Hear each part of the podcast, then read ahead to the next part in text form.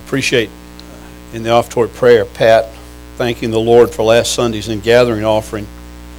I didn't say anything about it because I figured most of you were there for last Sunday night, but maybe some of you weren't. Maybe some of you haven't heard. But uh, last Sunday morning we gave uh, $392,044.13 to the building program. Uh, we've since gotten more in this week. I don't know exactly how much. Uh, you'll know that later. We also got a call yesterday of another gift that's coming. They thought it was today, and they were trying to get it here today because they're out of town, and uh, they'll it'll come in this week or next Sunday or something. So, a lot of uh, a lot of excitement about that, and we thank the Lord for that. He is in control, and that is a tremendous offering for one Sunday toward that. So we thank the Lord for it. Also, had a couple of people ask me this morning why uh, why these books are here. They've been here for several weeks, and these glasses laying on top of them. Well, this is my idea of decoration. I just wanted you to know that. Um, Rosemary does a beautiful job of decorating for Christmas and everything, but I decorate with books. And these glasses belong to somebody. I have no idea who, but they were laying on this table uh, for a couple of Sundays, just laying there. And I thought, well, they just look lonely and out of place. They need to be over some books. They need to be books under them. So I got a couple of uh, Charles Spurgeon's uh, sermon notes from Ecclesiastes to Malachi and then from, I think, the Gospels and thought, well, that would look nice here. So this is my idea of decoration. Uh, when we first got married, uh, we'd been married about, oh, I don't know, 10 or 12, 15 years, and we were showing some friends through the church where I pastored in Stone Mountain, and we went into my library, and my uh, one of the, I don't know if the guy or the lady, one of them said, wow, look at all these books. And Retta's comment was, yes, most couples get married and buy furniture. We got married and bought books. But uh, we bought some furniture since then, but uh, at that point we hadn't bought much furniture. So that's why the books are here. And if those are your glasses, I'm sorry, but they are now part of the decoration and they can't be moved. Take your Bibles and turn with me, if you will, to the first chapter of Matthew. Now, we have been in Matthew for the last 40 weeks or so as we looked at the Sermon on the Mount and moved through chapters 5, 6, and 7. But today we're going to come and, and come back to the first of Matthew to think about Advent a little bit. And today I'm going to bring a message and, and talk to you a little bit about the first 17 verses of Matthew, which are, or which is, a, um, a genealogy. Now, be honest. Is there anything more boring than a genealogy? I mean, you know, when you get to those genealogies in the scripture, you just say, oh, I know, son of, begat, whatever, and jump on over to something a little easier. Well, even pastors will tend to do that sometime. But about, oh, I don't know, when we were in seminary, so this was back in the 70s, or the late 1970s, when we were in Fort Worth, occasionally Red and I would, would go to our church on Sunday morning, the early service, and then we would slip over to Dallas. And we would attend a church uh, called Believers Chapel, where a man named S. Lewis Johnson, Dr. S. Lewis Johnson, was the pastor. Dr. Johnson's with the Lord now. But in my estimation, S. Lewis Johnson was the finest expositor that has ever lived in the United States. I mean, he is he's, he's still one of my heroes as he has gone on to be with the Lord, but he still speaks even though dead. But one Sunday we went over there, and we didn't call to see what he was preaching on or anything, but he was in a series, I believe it was in Genesis. And when we got there, he was in a begat passage. And I went, oh man, we have driven 45 miles. We have rushed and, and hurried to our church and come on over here. And he's going to preach on a genealogy. When I left that service that morning, I was thanking God that he had preached on a genealogy. He brought out truth about the, the, the, the, story of redemption and the redemption story from the Old Testament that I just was awed by because of it. Now, I don't know that you'll leave here awed by this sermon this morning, all right? I'm not trying to build this one up to where Dr. Johnson was. But I hope you will see that this genealogy tells us a lot about Christ. We have four Gospels. You probably knew that. But we have Matthew, Mark, Luke, and John. And those four Gospels all, to some degree, start out in the earthly ministry of Christ talking about uh, John the Baptist.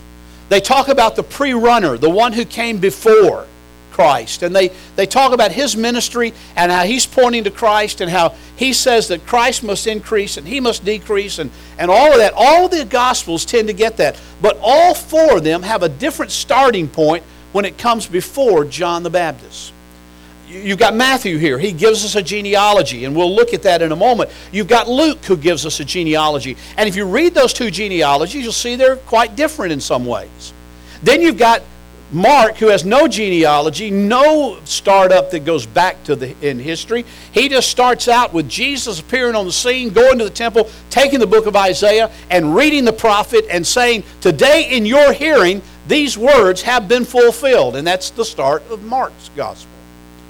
You've got John, who doesn't spend any time talking about the earthly genealogy of Christ, talking about the, the coming of Christ in, in, in human form. But you've got John talking about the pre existent Christ. That in the beginning was the Word, and the Word was with God, and the Word was God. And all that was created was created by Him. He was in the beginning before creation was ever made. He is the eternal, pre existent, God incarnate who came to earth. I mean, John gives us this, this great cosmic genealogy that goes far beyond anything that Matthew, Mark, uh, Matthew, Mark, or Luke even attempt to do. He goes all the way back.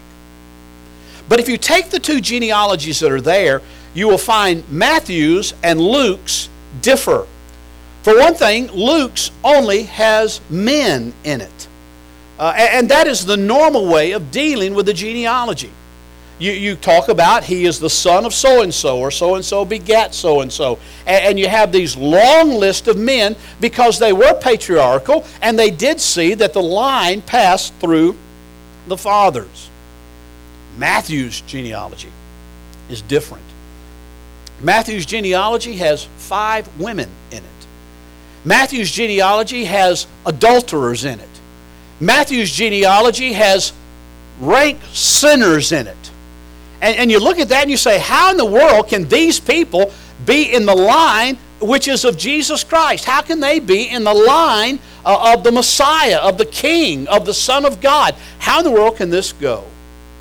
Let me you what I think that shows. It shows a lot of things. But one of the things it shows is the beautiful grace of God, even in the genealogy. Jesus did not come, in, in one sense, from a perfect family, earthly family. He, he came from a, a, line of people that had problems just like you and me, who had sins just like you and me. He came from a line of people that struggled with every area of life just like you and I do. And yet, in that line, that line was preparing for the coming of the King, the coming of the Son of God, the coming of Jesus Christ, the Messiah.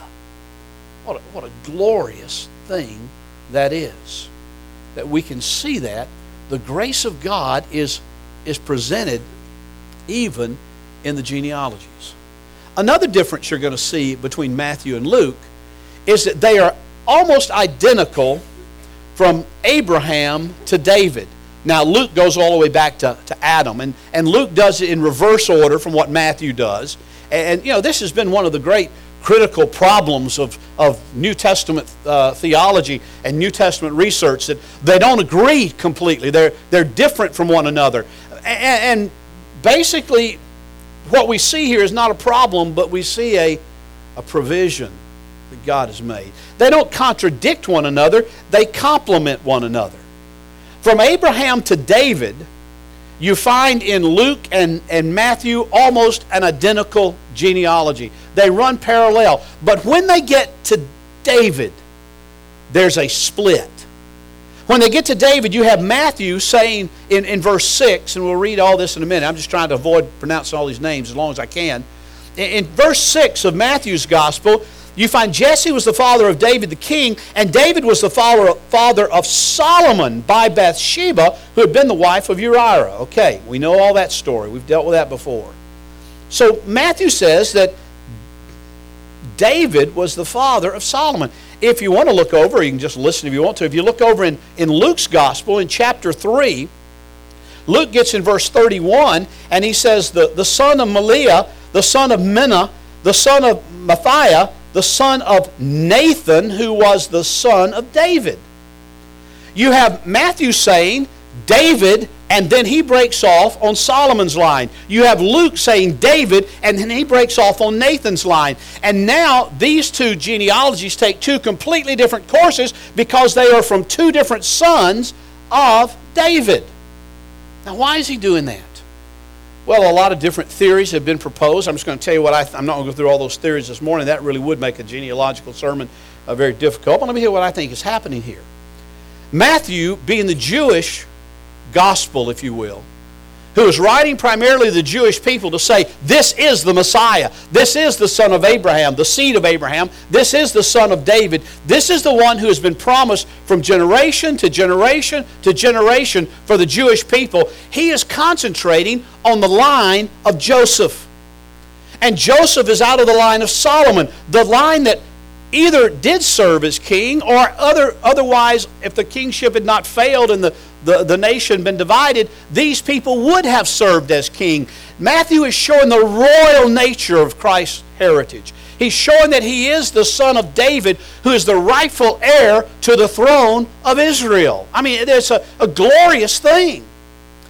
Matthew, uh, Luke, on the other hand, is showing the lineage of Mary Mary's family. Now, that's unusual to do that in, in one sense because they didn't worry about the lineage of the women perhaps in that day as much as we might today, even. But he's showing that Mary and Joseph, in one sense, are distant, distant, distant cousins. They all came from the two sons of David. Joseph came from Solomon, Mary came from Nathan.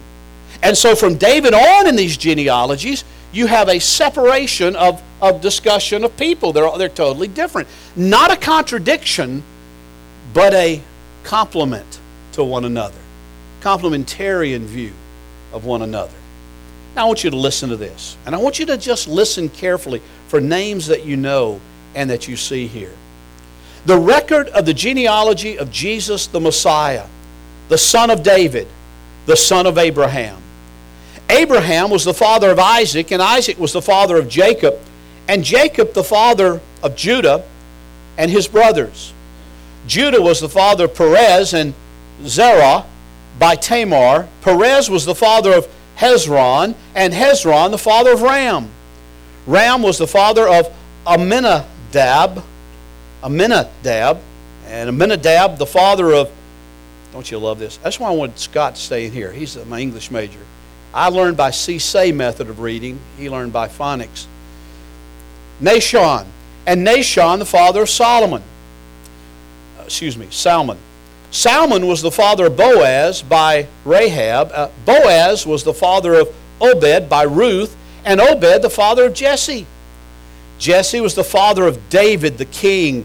David was the father of Solomon by Bathsheba, who had been the wife of Uriah. Solomon was the father of Rehoboam, and Rehoboam the father of Abijah, and Abijah the father of Asa. And Asa was the father of Jehoshaphat, and Jehoshaphat the father of Joram, and Joram the father of Uzziah, Uzziah the father of Jotham, and Jotham the father of Ahaz, and Ahaz the father of Hezekiah. Hezekiah was the father of Manasseh, and Manasseh the father of Amon, and Amon the father of Josiah. Josiah became the father of Jeconiah and his brothers at the time of the deportation to Babylon.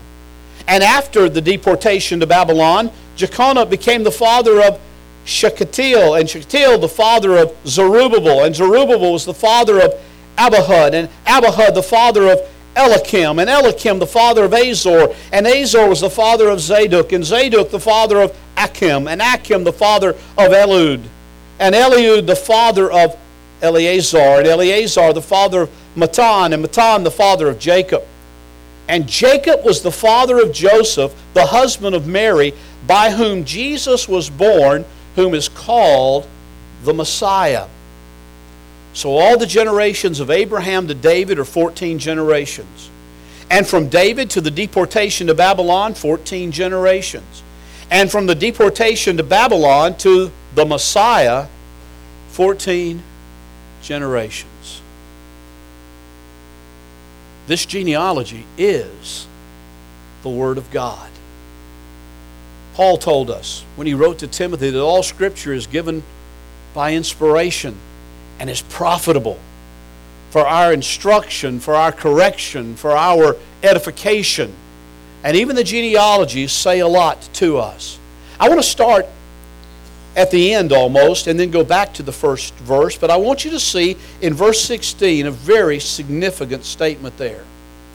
Jacob was the father of Joseph, and Joseph was the father of Jesus. Is that what it says? No. Doesn't say that at all. Because, in the natural sense of the word, Joseph was not the father of Jesus. At best, we would refer to Joseph as Jesus' stepfather. He raised him. He was the carpenter shop where Jesus grew up. His was the carpenter shop where he grew up. Joseph was there to nurture him and to care for him and to love him and to be with him and his mother Mary. But Joseph was not the father of Jesus. The Holy Spirit was the Father of Jesus. God, the Father, is the Father of Jesus. And we'll see next week, as we look at that next section on the conception, the birth of Jesus, that Joseph was as shocked as anybody when he found out that Mary was with child. They had not had relations. They had not had a, a, marital situation as of yet. And so when, when she showed up pregnant and with child, he, he probably thought just like everybody else until he was told by God himself by an angel of the Lord that this was okay. That the one that resided in her womb was not by sin and was not by, by natural means, but it was by the supernatural work of an all, all holy God who has now conceived a child within Mary so that the Son of God might be born and the Messiah might come. And Matthew is very clear about that. He wants us to understand Joseph is not the father of Jesus who is called Messiah, who is called the Christ. It would have been easy for, John, uh, for Matthew just to have said, and Joseph was the father of Jesus, but that would have been incorrect. And the Holy Spirit directing Matthew to write this gospel says, This is the truth. This is the reality. This is who Jesus is. He is different in his conception from any other person that has ever come on the face of the earth. Matthew is wanting to show that by showing all of this beautiful genealogy, all of this, uh, these 14 generations, and then 14 generations, and then 14 generations, and drawing it all back to who Jesus is. And he comes to that point and he says, But Joseph is the husband of Mary by whom Jesus was born, who is called the Christ. Even in that one little verse, in that one little statement, Jesus is not the son of Joseph, Matthew says. He is the Son of God. Then if you go back to the first, and I'm not going to recount all of these because I don't have time to deal with every single situation and every single person here, but there's several things I want you to see that are very, very important. First of all, in verse 1, Matthew gives Jesus three titles. Three titles. He says, and if you're reading from King James Version or, or some of the older versions, it will say there in verse 1 that this is the record or, or this is the book of the genealogy of Jesus Christ. The New American Standard just kind of broke that down because a lot of people, you know, even today, it's amazed me, even in our churches, a lot of people see the name Jesus Christ and they just assume that's his name. You know, Jesus is his given name and, and Christ is, is his family name. And so they just assume, like, Bill Haynes is my name because my parents gave me Bill, but their name was Haynes, and so it just they just assume, well, that's that's his name, Jesus Christ. That is not his name.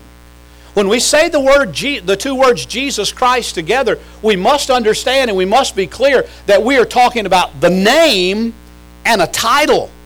We're talking about his name and his office. He is Jesus, the son of Mary and Joseph on the earthly sense, but he is also, and he is most clearly understood as the, the Messiah, the promised one.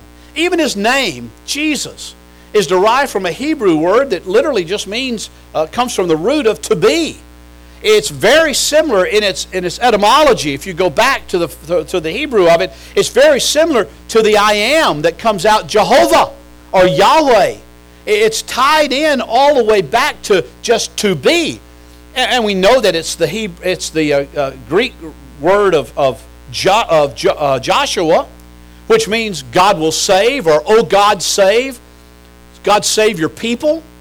That it's even his very given name points us to his ministry, but that title, Christ, tells us that he is one of a kind. He is unique in every sense. And what we celebrate at Advent is celebrating something that had never happened before and will never happen again.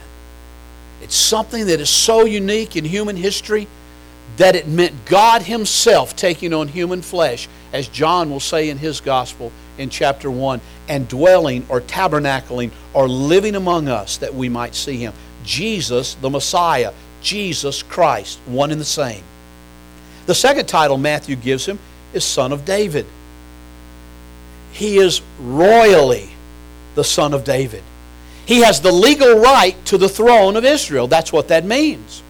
All the prophecy said, and, and in the future, a son of David will rise up, and a son of David will take the throne of David. And, and Peter even says on the day of Pentecost that in the resurrection, Jesus Christ is now seated on the throne of David. Did you realize that?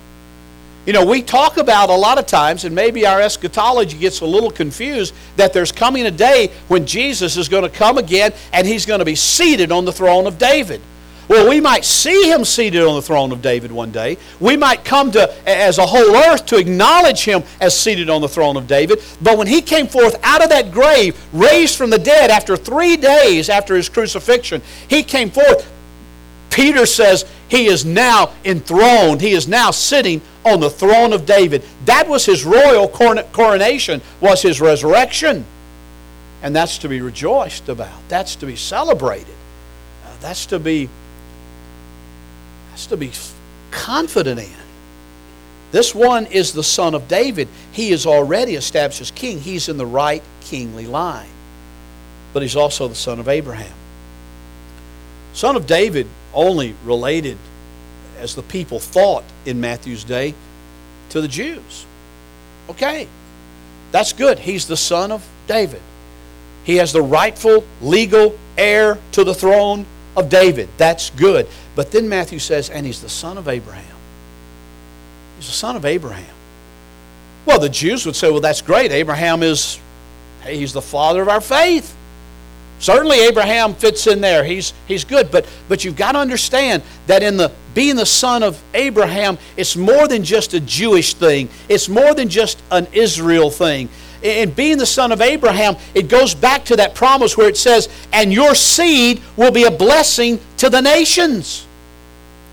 There's a universality in the understanding of son of Abraham. That this one Jesus who came has come in order to take the gospel to the ends of the earth. And then you come to the book of Revelation, chapters 4 and 5, that describes the scene in heaven. And John sees there and hears the voice saying, And out of every nation and tongue and tribe, God is calling a people to himself. That's because he's the son of Abraham, and the seed of Abraham will be a blessing. We talked about that some earlier. It's not the seeds of Abraham, it's the seed of Abraham. We are not the seeds of Abraham. We are the recipients of the blessings of the seed of Abraham. And we are the sons of God by adoption because of his work. But the seed of Abraham is Jesus Christ, the Messiah, that takes the gospel to the uttermost parts of the earth. That's why we go to Peru and adopt villages in the Andes Mountains, because he's the son of Abraham. That's why every year and I, I, hope in the next months and uh, we look at some ways that we'll even increase this to the to the International Mission Board. But that's why in, in, December at Christmas we take the Lottie Moon Christmas offering because we're celebrating the son of Abraham that takes the gospel to the nations. You see, in this genealogy here, you've got you've got sinners, you've got good kings, you've got bad kings, you've got you've even got some Gentiles mixed in here. I mean, Ruth of all people. But, you know, they, they, they are not sons of Israel. They're not, they're, they're not in that line of the race, but they're in the line of the Messiah. Already, you've got women in here. I've already mentioned that, that that's very unusual in a genealogy to put that. But here you've got five women mentioned in the genealogy of Jesus by Matthew, and, and they're not all that good. You've got Tamar, who's a seducer and an adulteress. You've got Rahab, who was a public prostitute. I mean, she, she was a harlot. You've got Ruth, who was a stranger from Moab, a Moabitess, from, that was a Gentile from other nations, other generations. You've got Bathsheba, the wife of Uriah, the, the one whom David committed adultery with, uh, whereby his son was born. You got a collection of women, some more collection a harlot, a seducer, and an adulteress, and a Gentile, a stranger. Four women that you would never expect to see in the genealogy of the Messiah. But There they are. And then you got that fifth woman, Mary. Oh, Mary. Mary, the loveliest of all of them. I mean, Mary, the one who said, Let it be unto your servant as you wish. The one who. Now, Mary was not without sin. I mean, when you read the, the Magnificat of Mary and Luke, and, and, and she's told that she's going to carry the Son of God, uh, she's going to be the very mother of God in a, in, a, in a right sense. That can be used in the wrong sense, but in the right sense, she's going to carry in her womb the Messiah. And she says, when that happens, then Lord, let it be done unto your servant as you wish. You, almost get this idea, and some have gotten the idea, well, she's perfect, she's without sin. Uh, and they've even built it into, well, she must have been conceived uh, in a virgin also. That's not biblical at all. But she is a submissive, grace filled woman who came to know God in a, in a very intimate way because of his choice and his work in her life. Mary, by whom Jesus was born. It's amazing that Matthew, even in verse 16, avoids saying Mary, the mother of Jesus. It's Mary, by whom Jesus was born, who is called the Messiah. Good kings, bad kings, Gentiles, prostitutes, adulterers, Whew. You know what that says to me? That says to me that the grace of God overcomes a multitude of sins. It says to me that the grace of God is not hindered by your sin or my sin. The grace of God is not stopped. It's not, it's not sidetracked. It's not short circuited by whatever we are, the grace of God can touch us and bring us to repentance and bring us to faith in Christ, no matter who we are or what we are or what we were. It says you don't have to clean your life up to be able to come to Christ. Christ does the cleaning up. Christ, Christ does by His grace the cleansing, and by His blood the redeeming, and by His life the saving. This genealogy is pointing to the fact that Jesus is the son of Abraham and the son of David, and he's the Messiah.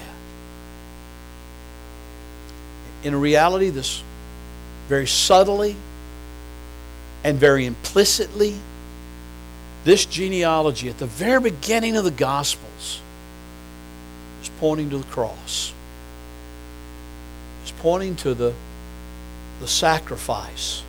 Each of these that were, especially the Jewish ones in this line, who were either kings or, or potential kings had the kingdom not been destroyed, all of those that we see there are, are looking at, are looking ahead by sacrifices. They all offered sacrifices of, of bulls and lambs and, and pigeons and, and other things to, to try to say this is the atonement of sin, and yet they're all pointing to the fact that the true atonement, the real atonement, the real sacrifice, the real substitute is yet to come. And in verse 16, there he is.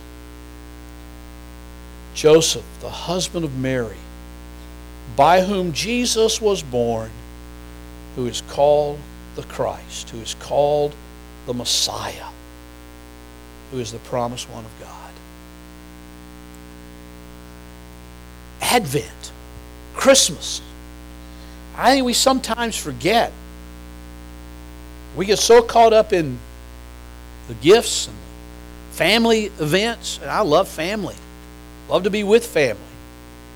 But being with family and getting presents and even giving presents is pittance compared to the real meaning of these next four weeks. Folks, we're to celebrate the coming of the King. We're to celebrate the coming of the Redeemer. We're to celebrate the one who came to give life when there was no life. We're to celebrate the one who called us out of darkness and into light, and out of death and into life. We are the one who is our Redeemer and our Savior and our Lord. That's really what this is all about. And so we light a candle. And we'll have four more. And then on Christmas Eve, we'll light the Christ candle in the middle. And each week we'll think about, this week we think about his coming and his family order, earthly speaking, but realizing in reality he's from God alone. He's God's gift to be a sacrifice and to be a substitute that we, the worst of sinners, might be, might be made right with God. You, may be sitting here this morning and you say, Well, I'm not right with God. And I'm afraid my sin is too great. I'm afraid my, my lifestyle in the past has been too horrible. Look at the genealogy, folks. Adulterers, violent, drunken kings, harlots.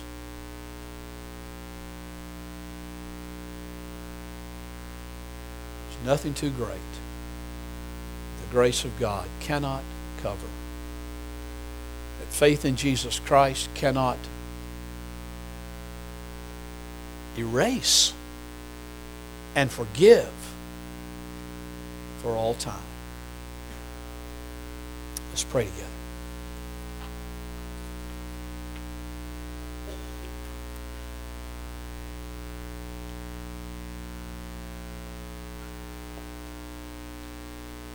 Father, we bow in your presence.